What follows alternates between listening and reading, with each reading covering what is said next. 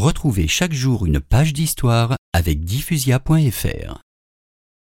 Jean II a eu plusieurs enfants de deux femmes différentes. Isabelle est la fille de sa seconde épouse. Et elle naît le 22 avril 1451. Et dès 1455, son père meurt. Et c'est donc son demi-frère qui devient roi.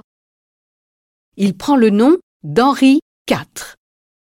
Mais Henri IV était roi de France. Mais Chloé, c'est pas le même.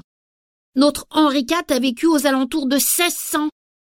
Et là, on est en 1455. Et en Espagne.